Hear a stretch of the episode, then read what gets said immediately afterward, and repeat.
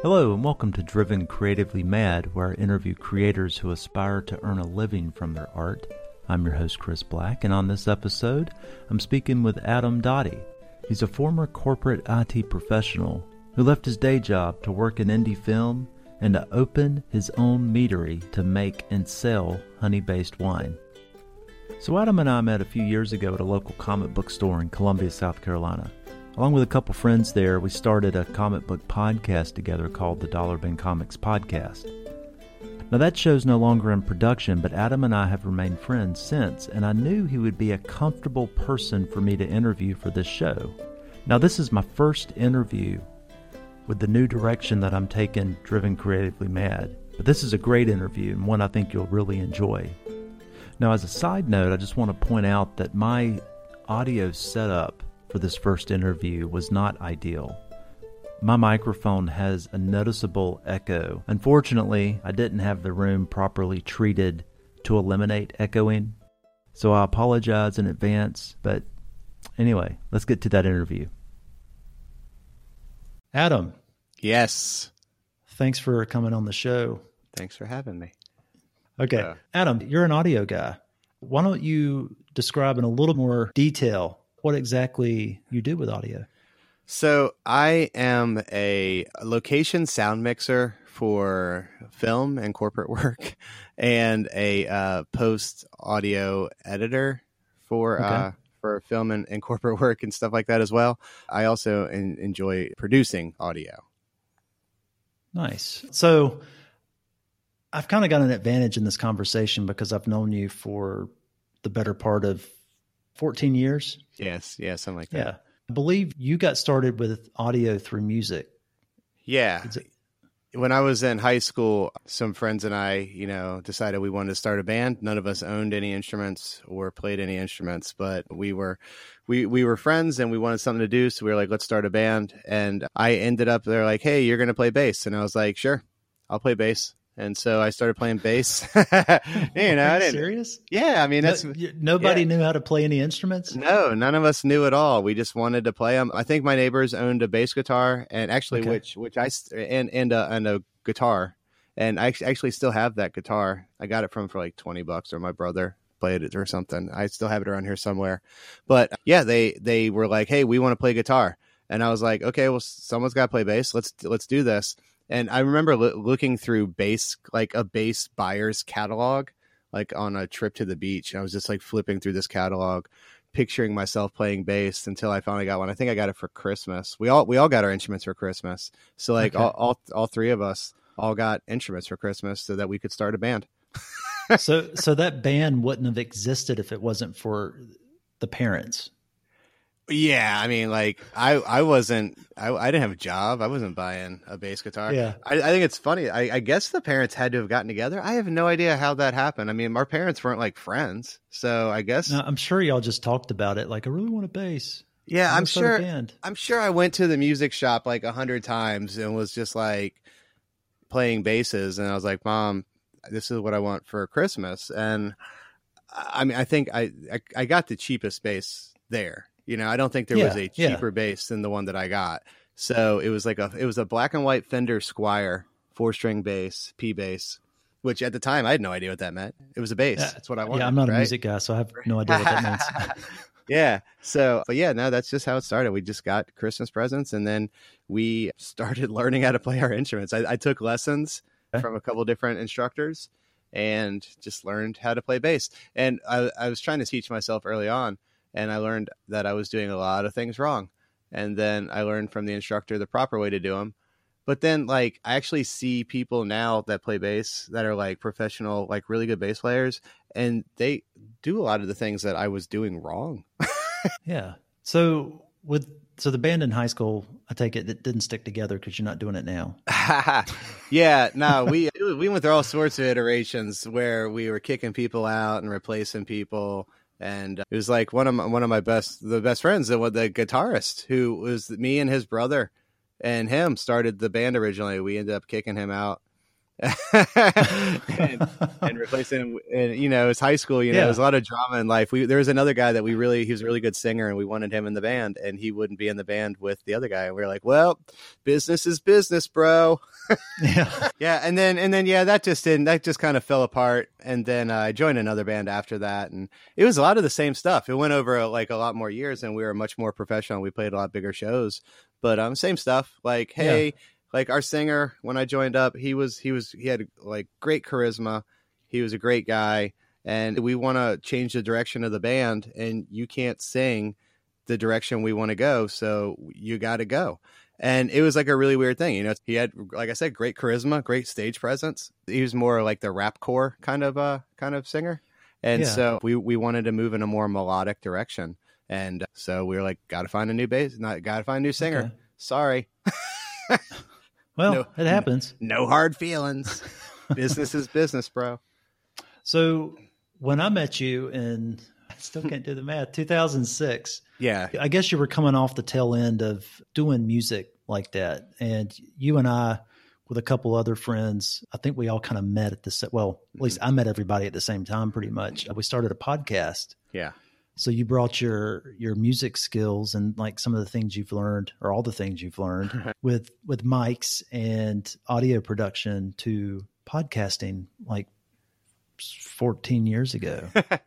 yeah It's crazy. Yeah, I definitely, I definitely like when when I moved away from the band thing and I moved. To, that was all in Maryland. When I moved to South Carolina, I was I was looking kind of in the idea of maybe not starting a band, but starting a uh, recording studio because Okay. I started doing more of that type of stuff when I was up in Maryland before I moved to South Carolina, and so I was starting to amass like recording studio equipment, like small kind of equipment, so I could start recording bands.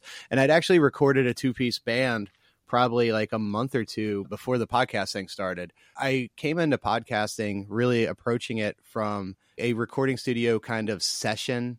I think I leave this part of the story out a lot when I when I talk about things, but when I was in college, my girlfriend worked at the radio station at her college. And so she was the uh, the coordinator at her radio station, and she Okay. was recording a lot of her radio shows. Like she would have guests come on and stuff, and she was recording all those on like a uh, Sony mini disc. You remember those? So No, no, no, I don't. so she was recording a lot of her stuff and she would she would bring that home to me and I would edit it. So I started editing her recording shows, which I, I don't know why I always forget that, but I definitely did. And that's really where my like my my podcasting like yeah sure I was doing the Wow. recording studio Okay. stuff but I was also recording and editing these uh, these radio shows I was doing very So- simple edits but So would she thing. record those live? And then you would edit again and they would save them and would she just save them for a portfolio or were they going to be re-released? I think she was saving them. I know that at the end of the year, one year, all the ones that she had recorded, she had burned to CDs and given Mm-hmm. copies to the people that were that participated. okay. So, like all the other college students that had like their own shows and stuff, like she gave Yeah. them copies of their shows. I think she re-aired some of it. I know there was one where she actually came over my house and we pre-recorded. Like she was like, "Hey, I want to have you on my radio show. Let's do like a like a pick your favorite songs thing, and we'll play them." And we were just we set up like in in like my bedroom or whatever with some microphones, and we recorded a radio show that we then edited. Basically, the exact same thing as podcasting. yeah, no, it sounds ex- exactly like what we're doing right now, except but- we're you know a couple hours apart. right and it didn't exist at the time so like we were doing we were just pre-recording radio shows is what it was we were just doing that When was this? Like, was this like 2003? yeah it was, it was probably around 2000 2002 2003 Okay. somewhere around there so yeah. way before Right. podcasting was an, was a thing. yeah well like and, yeah and she i think she i can't remember if that at this time she was interning at one time she was interning at one of the local rock uh, radio stations so she kind of had some experience in uh, the studio there because they would record promos and stuff like that. She had worked uh, to help record promos and stuff, so she kind of brought the idea of that to me. Yeah. Um, so yeah, so she she was doing that kind of stuff. So definitely went hand in hand. And and you know, I don't know why I always forget that part of the story, but I was basically doing podcasting before I was doing podcasting. Yeah, yeah. No, I, while you were talking about that, I looked it up, and podcasting started in 2004. Yeah, yeah. So you it were was- working on those skills well before you know that even started. Okay, so like there's a technical side of me that wants to ask like technical questions. Were you editing on a PC or a Mac? So I was editing most everything on uh, a laptop. So I had torrented. oh my god! Okay, wait, so, what was that? What it was called back then? No, no, I probably got it. I don't know, Napster did or something. Uh, file just... shared it. Yeah. So, but no, but it's cool because it all worked out in the long run. I was using this software that was easy to find cracked versions of called Wavelab, or also I was using Cubase. And okay. at the time, you know, I didn't have any money, and I was like, "Hey, who cares?" no, but I think every college cared. kid yeah. from the yeah. early aughts was doing the same thing, no matter what side so, of art they were in. Yeah, so I was editing a lot in in Wavelab, and also I would use SoundForge. It actually worked out because I am a Steinberg Cubase guy now. That's everything I record and edit these days is all in Cubase and Wavelab are Steinberg project products, and that's okay. what I use. So though I torrented it in college, they've gotten thousands of dollars of my money at this point. well, yeah, it works out. I mean, like when I was in school, it was very common for people to crack Adobe software like Photoshop. Oh, yeah. yeah, and that's why they're so f- popular now because all the people yeah. were cracking it when they were in college, so now they have yeah. to pay for it. And just to like paint a picture, for me, college was like 95 to 2000. So, yeah. It's uh 20 years ago. For me, it was 20 it years was, ago. It was uh 98 to 94 and I got two and a half, ba- uh, two and a half associate degrees in that time. okay, so yeah. the podcasting, yeah, which also was recorded in Steinberg, Cubase, and Wavelab when we started doing the podcast back in uh, 2006. Oh, same, I thought same, you used Audacity. Mm-mm. Nope. Oh, okay. I've, I've okay. never, I've, I've used Audacity. I got you to use Audacity, and when you were trying to edit some stuff, I hooked uh-huh. you up because Audacity was free. Yeah. And I and I know I have used Audacity, but no, that was all all Steinberg, all Cubase. Again, at that point, I was already paying for stuff. With the production work you're doing now on, on sets, what skills have you brought from editing podcasts, recording podcasts, and even your experience with being in a couple bands in your yeah. younger years. There's like I said, there's a couple different aspects of what I do, especially like with film audio. There's location sound mixing, which is when you're actually on set or on location and you're recording the sound. And then you've got post editing and stuff like that. So from the location sound mixing, I, post editing is editing yeah. the audio after like yeah. you're not on set. This is when you've come back to your studio or mm-hmm. you're in someone else's studio with them yeah, uh, and that's okay. more like mixing an album. When you're miking drums and stuff like that, and miking guitars, vocals are, are you know, you kind of sing into a mic. But when you're when you're miking drums and guitars, it's all about mic placement. Or it's not all mm-hmm. about a lot of it's about mic placement. So and the and the using the proper mic for the proper job. And so a lot of that stuff I carried over into the idea of being on set and using a, a, a shotgun condenser mic I use a Sennheiser MKE 600. Well, there's definitely microphones I'd rather own than that. But as far as the mid grade microphones, I don't think it can be beat. Like, I love it. I love its sound. I love its, so, its quality and its crispness. So you can get cheap mics under a hundred bucks, and then you've got high end shotgun mic. It's a really long mic yeah. that that's very directional in how it picks up sound. Is that right? Yeah, correct. There's all sorts of different directional patterns, but it's a super cardioid. So it, a super cardioid microphone has a very narrow cone because the way sound works is it starts from a small point in the microphone and it just gets bigger and bigger and wider and wider. So the further away the microphone is, the more extra sound all around you're going to pick up. It's like right? a flashlight. The further yeah, away absolutely. something is from a flashlight, the more yep. it can light it up. Yeah, but yeah. the but then also like the dimmer it gets, you know, the same kind of yeah. thing with sound. Yeah. So so yeah, so the the shotgun mic is a, is a super cardioid, so it means it has a very narrow cone and it has like noise canceling on the sides. So when you point it at someone's mouth, you're going to get more of that mouth, and you won't necessarily get the the sounds to the left and right of the person as much. Hmm. The first set I ever worked on, I didn't own a, a boom pole. It was real long poles. You put a mic on the end and you hold it way out over the people. Um, yeah, you um, hold your arms up over your head. Yeah, yeah. Right? Yeah, exactly. Yeah. And and I'm only five eight, which is an average height. I mean, Chris is a lot taller than me. Oh, but I'm just six one. Yeah, it's a lot taller than me. so okay. it's kind of hard. Like I did like where like being shorter i'll say because if i was a tall person as a boom operator you don't have to really hold your arms up as high and out, out, as far but being being shorter i feel like i'm constantly always having to stand on my tiptoes and reach to get the mic above people i didn't have a boom pole so i didn't have that mic i had i had a microphone that friends were let me borrow that i was filming with and i had a stage microphone pole so like i was basically using the pole that mike would be on when you're on stage singing into it so th- that's that's what I was using. That as, sounds heavy. Oh gosh, it's so heavy.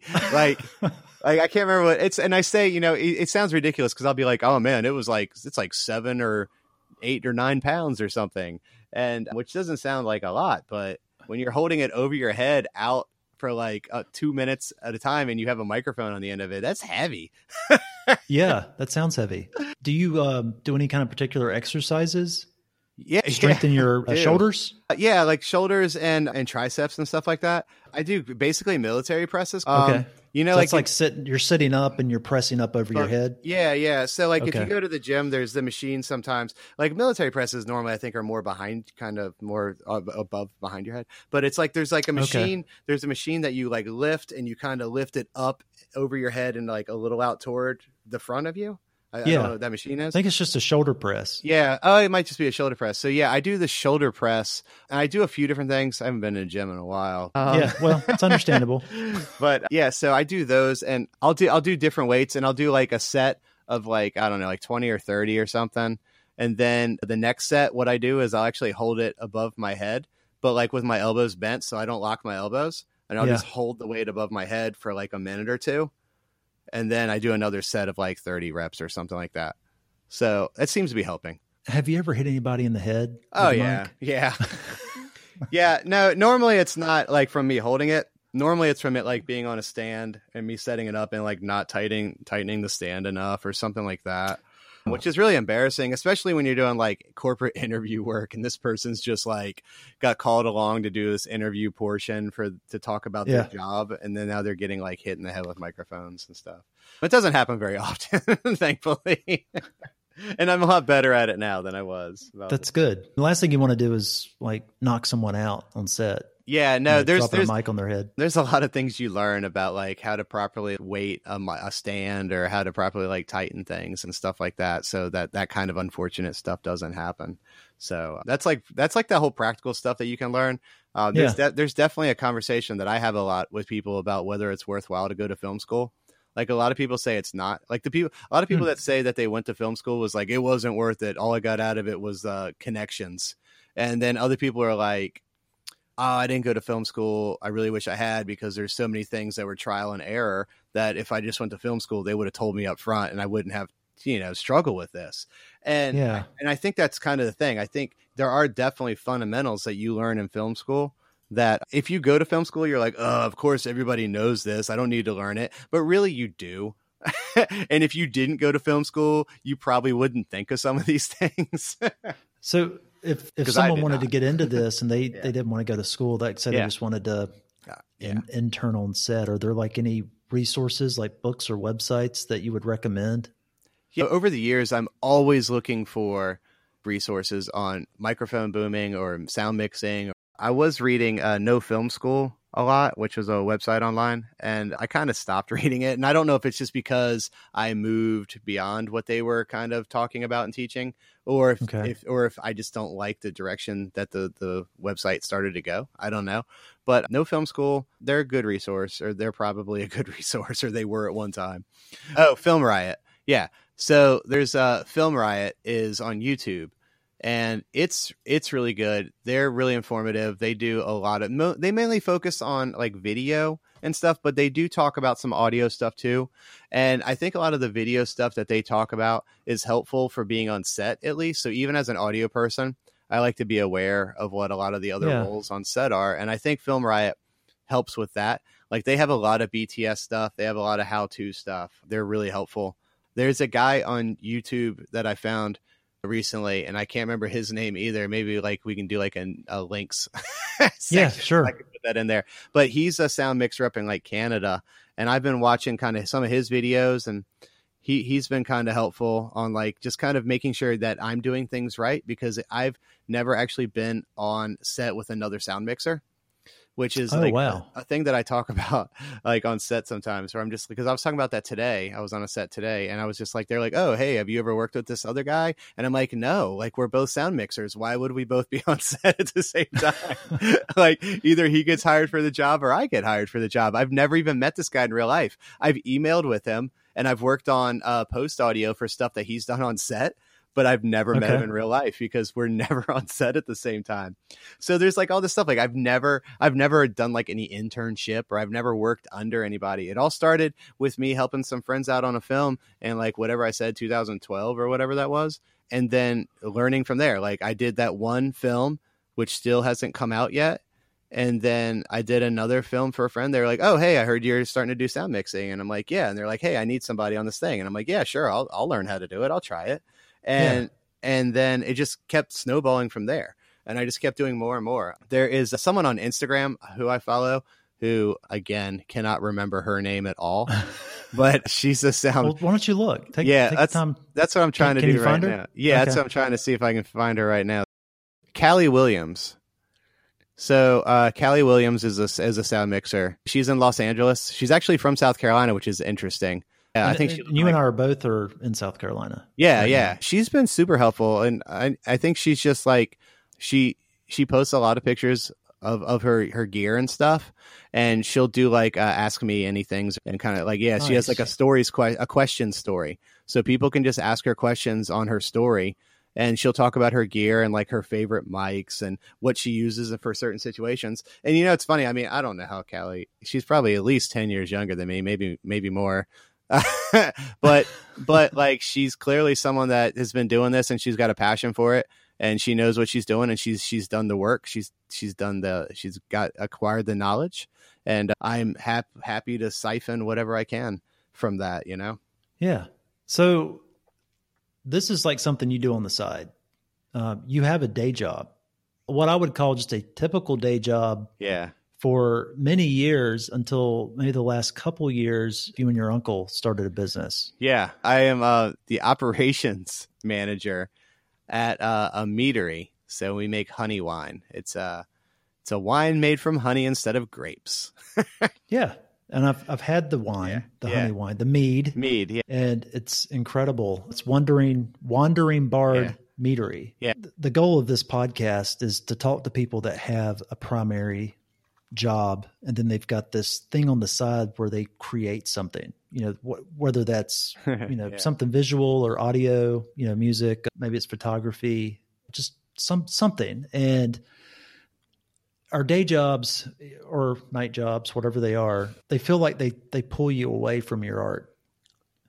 Do you feel like that that affects you? Do you feel like you're getting pulled away from doing the audio stuff? Or are you in a place where you really love your day job and it's just a thing that you do? Okay so that that does it takes a little a little bit of a backstory. I let's was, go back. Yeah i was an it engineer.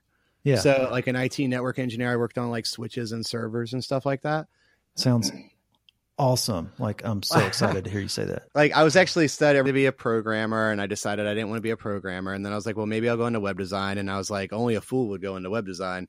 And tell me about it. and so, and so then I was like, ah, I want to be more physical. I'll, I'll do more like switch installations and, and programming servers and stuff like that. So I did so that. I did that. Net, would that be considered networking? Yeah, I consider myself. Well, it depends. I'm like a network or a systems engineer, uh, okay. systems administrator. This is all sorts of. I can make all sorts of titles up that people yeah like, like to give themselves. but essentially, I work on swig, like comp- the the computer stuff that's not the computer. So I did that for, and I started doing that like in the late '90s, and I was I was yeah I was a computer engineer for years and years. And I the thing I loved most about that job was the troubleshooting. Like I love mm-hmm. troubleshooting. Mm-hmm um, I, I, I really like when there's something that's broken and it's my job to fix it because if I can't fix it, I'm like, sorry guys, it's unfixable, and they're like, whoa man, and then if I do fix it, I'm like a hero, you know? Yeah. so that was like always well, kind of one of my favorite things to do. sometimes I feel like that doing web design where something's broken on a website and yeah, you got to fix it. Usually the people you're fixing it for, so that'd be like your clients they don't know how to fix it. It's hmm. this it's like this magic that happens behind the scenes, like, whoa, how'd you do that? And it's like, oh, you know, it wasn't hard, but you spent like yeah. four hours on it. yeah. Three of those hours was troubleshooting and finding all the ways that you can't fix it until yeah. you find, you know, the 15 minute, like, oh, well, here's how you fix it. Yeah. I do always hate like when people watch me troubleshoot things oh, because yeah. when you're troubleshooting, it basically looks like you don't know what you're doing. Mm-hmm. the whole time. That's what it looks like. And you're just like, no, this is just how it works, you know? Yeah. 80% but, of my day, I feel like that. right. so I did that for like, you know, 20 years or whatever and in that same time as when I was still doing music, we were doing the the podcast. I started doing yeah. the film stuff, and it's all while I was being an, an engineer, a computer engineer. And I felt at that time that like I had my day job, and I was like, man, you know, I'm starting to do more film work. The film work pays probably just as well as the computer work. It's just a little bit further in between. But I was yeah. like, okay, like maybe I'll quit. Like, and at this time, I was like starting a meadery too, and the meadery was like small time. Like we never intended to really do like a big thing. Like we wanted to like make some mead and then sell it in a like small local market, you know? That was yeah. like that was our goal. So I was like, okay, well, I'm going to quit my my IT day job and I'm going to focus on more doing film stuff and audio stuff and then, you know, maybe focus some more on this meadery thing and see if we can help it grow. So, so, so you had you had a day job, the, yeah. the meadery thing going, and then the film. Work. Yeah, yeah. And I had to, three I, things. Yeah, and I kept having to turn down film work because of the day job. I couldn't just take days off off at the day job to do film yeah. work. So, and I really wanted to do more film work, so I I decided, you know, to quit my day job, and I still do IT consulting. Uh, mm-hmm. So basically, I'm just freelancing three different jobs that I do, kind of, even the one that I own. But so when I was doing all that IT work during the day, though, I had these these creative outputs where I was like, oh man, I can work on this film stuff, or I can work on this podcast, or I can right. work on like the making some mead stuff, or like on my lunch breaks and stuff like that. So I was like doing this like day to day job, and then like it i was like i had these creative outlets. And so i didn't really feel that the day job well i felt the day job was getting in the way of my creative outlets and that i couldn't i had to turn down film jobs. But as far as like uh, my own energy I, I don't think it did. I felt like it was it was a release. It was like a different part of the brain that i got to start yeah. using. And but then i quit my day job and i focused more like on this meadery and the meadery since then is like grown exponentially. Like we're in the process of building out a full time tap room during a pandemic, which is always exciting and fun. But yeah, so like I'm I'm like now all of my passions are all consuming my brain and my time all the time. Do you have an even split among each of those? The meadery yeah. is definitely taking over because of all the time we're having to spend building it out and making sure we get yeah. open. Because we need to get open so we can start making some money. We've been investing a lot of money in the meadery and time, and it's not uh, it's not open yet, so it's not yeah. making money. Um, we need to start doing that. So that's really taking a big priority of my time. That's like six days a week right now that I'm working on the meadery. And, and these are without, like eight hour, like eight, 10 hour days or? Uh, yeah, I tend to do like nine to six or or, okay. or That's actually, not, yeah, I've been doing bad. no, I've been doing kind of. Uh, I've probably been doing nine to seven thirty lately, but yeah, it's like six days a week. Now today, I was actually on a corporate film shoot. I had to do some emails for an IT job, and then after I got off the corporate film shoot, I went by the meadery and I was there for about an hour or two. So I worked three different careers today, and that's pretty common for me to to actually work all three careers on the same day okay. do, do any of those ever make you feel burnout? I'm completely burned out right now. Like today, especially, I'm just super burned out. Well, I mean, are you burnt out or are you just tired? Like you just need to like you know uh, get off this this show, eat eat some more dinner and go to no, bed, or no? I mean, like so. Like I guess another way for me to ask this is: Have you ever wanted to quit? To just like walk away from one of them? Ready yeah. IT for sure. I definitely need to just yeah Uh, that that one I'm I'm completely ready to walk away from. Before I used to like read all the IT magazines and trades, and I like learn about yeah. what's new and install the newest version of Linux and or whatever came out. And I used to do all that stuff, and I just yeah. do not care about any of that stuff anymore.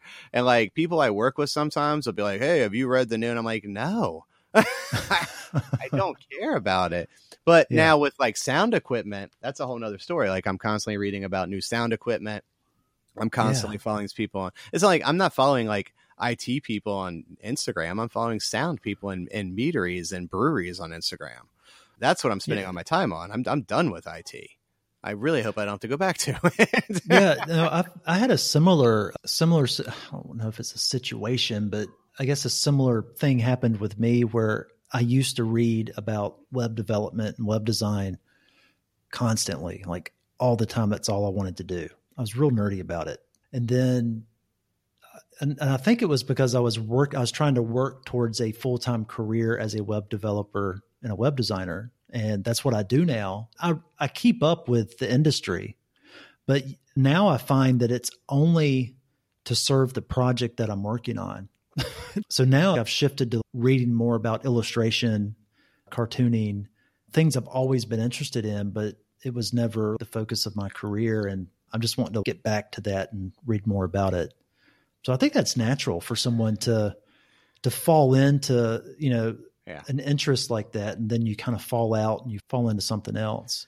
Yeah, and that's it's been, you know, it's been it's been good and like I I'm definitely enjoying learning more and more about mead. I've been learning about mead now for for a while and the and the different kind of aspects of it and getting getting better and enjoying a lot of that stuff. Like same thing with audio equipment. There are definitely times when I'm just like why am I doing this? yeah. I could be relaxing with my wife and my dog or I could be taking a nap or I could be, you know, listening to a record or whatever. And here I am just working constantly on all these things. What would be an end goal for for you? It sounds like you want to get rid of the IT stuff. Yeah, I'm definitely ready to get rid of the IT stuff. Um, I want to continue doing film work. The meadery is about to consume even more of my time, which I'm yeah. hopefully I, I, continue to enjoy it as we grow and as we get out there.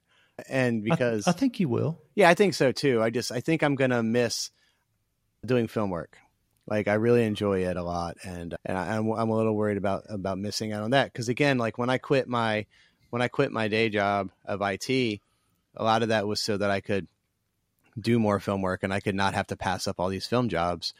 So hopefully, like once the meadery gets going and, and I get some employees and stuff like that, and I can I can still take some time to do some film jobs, is a big hope of mine. so I think we're ready to move into what I want to call some rapid fire questions. And there, yeah. we've got a little history together with this because you used to do this on yeah, podcasts we did years ago. And I actually have a couple questions I think I'm going to move into this section because I don't want to yeah. pass them up. Let's see. All right. Okay. So rapid fire questions. First question. So this is like really, just really short. I think yeah. you know the drill, but sure. for, the, for the listeners, I want to ask a question. Just kind of give me whatever's on the top of your head. Yeah. A sentence or less. You know, it could be a word, but what's your favorite time wasting activity? Probably Instagram at this point. R- really? Yeah. I, I seriously. Just, yeah. I scroll, I scroll, I scroll, I scroll, like time wasting. Like that's such a big waste of time to just scroll through. I do. I just scroll. Through, I just, even like watching TV, I'll just scroll through Instagram, scroll and scroll and scroll. Okay. Okay. I wish I wish so, like I wish it was like playing guitar or something yeah. like that, but nah, man, the biggest Yeah, I was like totally hoping for like cuz for me yeah. like scrolling through Instagram is like, "Oh, I'm in line at the grocery store. Let me well, And I'm an illustrator, yeah. right? So like I'm, I'm really into visuals, but like I do my best to avoid Instagram. I I guess I guess that I guess that doesn't you said favorite and favorite would definitely be playing uh, guitar or drums. I really just love going okay. to my garage and playing drums. Instagram is what I do. yeah, but I would rather be playing guitar, drums. See, I, I, feel like Instagram's the easy out for that question because that seems like more of a how do you fill dead space throughout well, your day? And yeah. it's like, oh, easy. I pick up my phone and go to whatever social network is my favorite. Well, you know, you said like time waste, and you know, I do. Yeah. I like going and playing, strumming the guitar on the couch or playing the drums. Like it's a it's a thing that I do during like downtime, but like I don't consider it a waste. I consider scrolling through Instagram a waste. okay. All right. So let's move on from the, from Adam's time sucking Instagram account. Yeah. What, what do you have a guilty pleasure? I mean, I'm pretty open about stuff. I I don't I'm not really embarrassed by a lot of the stuff that I like. So well, you don't have to be embarrassed, but maybe it's like something you something you do or read or experience that maybe people wouldn't know?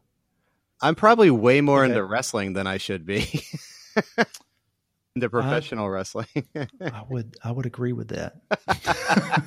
I am not into wrestling at all. But I've cut it. I've pretty much cut it back to one day a week now. So okay. that's good. I was probably we were probably watching six days of wrestling a week for a while there. So wow, I got that is down, a lot. I got it down to like one day now. I'm, I mean, I'm, you, actually losing interest in it, so that's a big part of it you and your wife Shawn are y'all have gone to wrestling event like local wrestling events, right? Oh yeah, in I South mean, Carolina. Yeah, yeah, local ones. We've traveled. Uh, we've gone to ones in Georgia, Atlanta, North Carolina, Charleston, South Carolina. I mean, we, we drive to a lot of events. I I took two wrestling classes. I, I actually paid for three. I never went back for the third one. so, what? Let's let's move on. These are rapid fire. Yeah, so, yeah. who's your favorite artist? The first and it could be no, any, no, yeah, anything. The first name that came to my head was Bernie Wrightson. Oh, the illustrator. Yeah, that was he did uh Frankenstein. Yeah, yeah, he yeah. and like Swamp Thing and yeah, stuff. yeah, he was the first name that came to the head when you asked that question. So I'm going to say that he's my favorite artist. Nice. Okay, so the, this one's funny. What's one thing that you think you're great at, but you're actually not? Sound design. That's your serious answer? No, because I don't think I'm great at it. Uh, I mean, do you consider yourself like you're you're still a student? You're still learning. Oh yeah, like sound. Well, sound design itself. We didn't even get into like the nitty gritty about the different. Po- we never even got to post audio mixing like when oh. we were oh. talking earlier. Yeah. sound design is kind of a thing that I, I think I should really love and enjoy because a lot of people talk about that's their favorite thing because that's where you're actually creating. Like when you do sound design, you're making sounds out of nothing, you know? You're like, mm-hmm. and, and like people are like, it's the fun creative part. But honestly, my favorite thing to do in post is, is dialogue editing which people always they're like anybody that's like works in like post audio is like oh dialogue editing is so boring. Like create the creative side and the fun part is sound design. But like you know coming from like editing all those podcasts hours and hours of podcast editing all that is yeah. is dialogue editing. Like that's that's what i enjoy doing. I like just looking at a sound wave and editing dialogue. Even though everyone says that's so boring and that's like so so relaxing for me and just like mixing and editing dialogue i love that. That doesn't actually answer your question though because i don't really think i'm great at, at, at a lot of things. I think i'm a jack of all trades. That's always yeah. been kind of my opinion of myself. Like i don't feel like i'm good at anything. Like i feel like or great at anything let me say. I feel like i'm good at a lot of stuff. Like yeah. i feel like i'm probably better at a lot of stuff than other people are yeah, no. Well, but, you've you've done a lot over the years where you've had to kind of step out of your comfort zone and tackle other tasks that maybe you know another person with a different background would do. So, you know, maybe a little bit of graphic design work. Yeah. Or, you know, you built a website. Yeah. I and you built it. the site for the meadery. I probably think I'm more humble than I am. You're one of the most likable guys that I know. sure. So, what is one book that's positively impacted your life and your art? Is there a book that you've read that has really made an impact on you? Either uh, personally or creatively? Like, well, like the first book that came, you know, I'm going to say I'm I'm going to say Star Wars books. like uh like novels. All, yeah, like Star Wars novels, like all of them. I was going to say Lord of the Rings, but honestly, it was Star Wars novels before it was Lord of the Rings. I read Timothy Zahn, Star Wars yep. books, and Kevin J. Anderson back in yeah. the early 90s. My dad read The Hobbit to me when I was a kid. That was my bedtime story. I was like seven, I have no idea, six. And he would, that was like, he would read The Hobbit to me. And that was, that was like definitely instrumental in my love of fantasy and that world but like Star Wars, the movies, and then the novels too. It's just this huge world building. There's so many, but I've I've pretty much read every Star Wars book that takes place like after the trilogy for sure. I've read all those. Okay. And the other answer I could give is this. so when I was a kid, I remember reading uh, this book with my parents. Like we were we were laying in bed, and we would always read before going to bed, and that's uh, still something I do to this day. But I remember reading this book when when I was with with my uh, my mom and dad, and the book had no words. So I guess we technically weren't reading. Well, we were reading the, the story. So there was a book, and there were pictures, and there were word balloons, but there were no words in the word balloons. Okay. And my mom and my dad and I took turns going through the book and and basically ad libbing the dialogue. So like my mom would read the book and she would tell the story as she saw it. And then my dad would read the book and he would tell the story as he saw it. And then I would read the book and I would tell the story. And we would do that like a couple times over and over again. Like I loved it. So it was this idea that there is a story, but it's it's not finished and it's very similar to like when you when you write a script or something like that in, mm-hmm. in film or like a lot of those things where you have a script you have a story that you wrote but then when it gets on set then the director is going to interpret that script the way that he or she interprets it and that those are the parts that get filmed. And then it's going to go to the editor and the editor will get all the stuff that was filmed and then he or she will interpret it the way that they see it and piece it together. And like that's a lot of like really that like really opened this world of storytelling to me that a story is more than just one point of view even though it's something that's written you know yeah like it can it can still be something like everybody even even if all the dialogue was there in that book we would all have different backgrounds we would all have different histories in our lives that make us internally react and think differently to what we're reading on that page. And as a very young child, that was kind of a thing that that I, I picked up on. I mean, not probably to that philosophical extent, but right. it was it was definitely a thing that I picked up on. And I think that's that's something that, you know, obviously stuck with me and and I still think about it to this day. So that was definitely a book. yeah. that was an inspiration you, to me. Do you remember what book that was? Not a clue. Or... Not a clue. I remember reading it. The other answer I can give to that, you can pick whichever one of these you want. Well, I think they're all just going to go. No, this they, is so rapid fire questions I, with I, rapid, rapid, fire, fire answers. answers. Yeah. So, Sesame Street's the monster at the end of this book. Oh, Grover. Yes. My favorite book of all time. yeah. It, it is the perfect book anytime a friend of ours has my wife and I, anytime a friend of ours has a new child, a newborn, mm-hmm. we always get that book as a gift. We go around and we collect copies of that book. If we see it in used stores, we have like a stack of them so that we really? can give them out. Yeah, it's always a gift that we give. It is the perfect book. It is the greatest book ever written, and I love it so much. And again, it's an interactive book.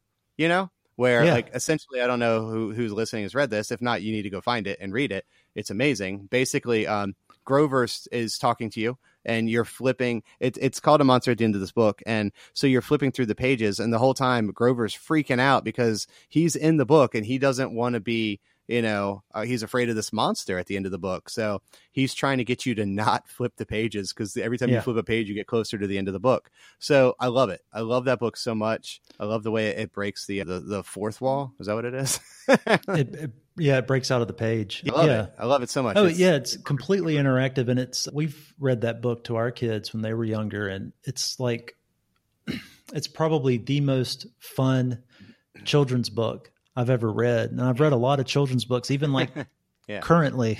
my kids don't read them now because they're too old. But yeah, they it's it's an incredible. I remember reading it when I was a kid. You know, just sitting in my room and like looking at it, and I think I think mine was the golden book. Yeah. Oh, yeah. Version. That's, that's what. Yeah. That's what it. That's what we try to get every time. Yeah. We can get it for sure. And now I think I don't think I don't know if it's a golden book anymore, but I, mean, I think it is. But they don't have. Okay. They don't do that hardbound like actual golden spine anymore. It's really just like a folded, stapled. Okay. Back if you buy yeah. the current versions of it, but they actually did do the little uh, golden books. Um, they are doing re-releases of those. Those are kind of back. Also, well. yeah. All right. well, I think that's a really good note to end on for the show. I've got other questions, but I don't want to take up too much of your time and create a show that's like way too long to yeah, listen to right yeah, now. Yeah, I don't I don't want you to have to edit more than you need to. So this was this was wonderful. Thank you for taking time out of your day at the end of your day, your very long long day to talk to me and, you know, share this stuff with me. I really appreciate it. yeah, absolutely. Thank you. So if if if anyone wanted to follow you online or follow the meadery, what's the where's the best places to do that?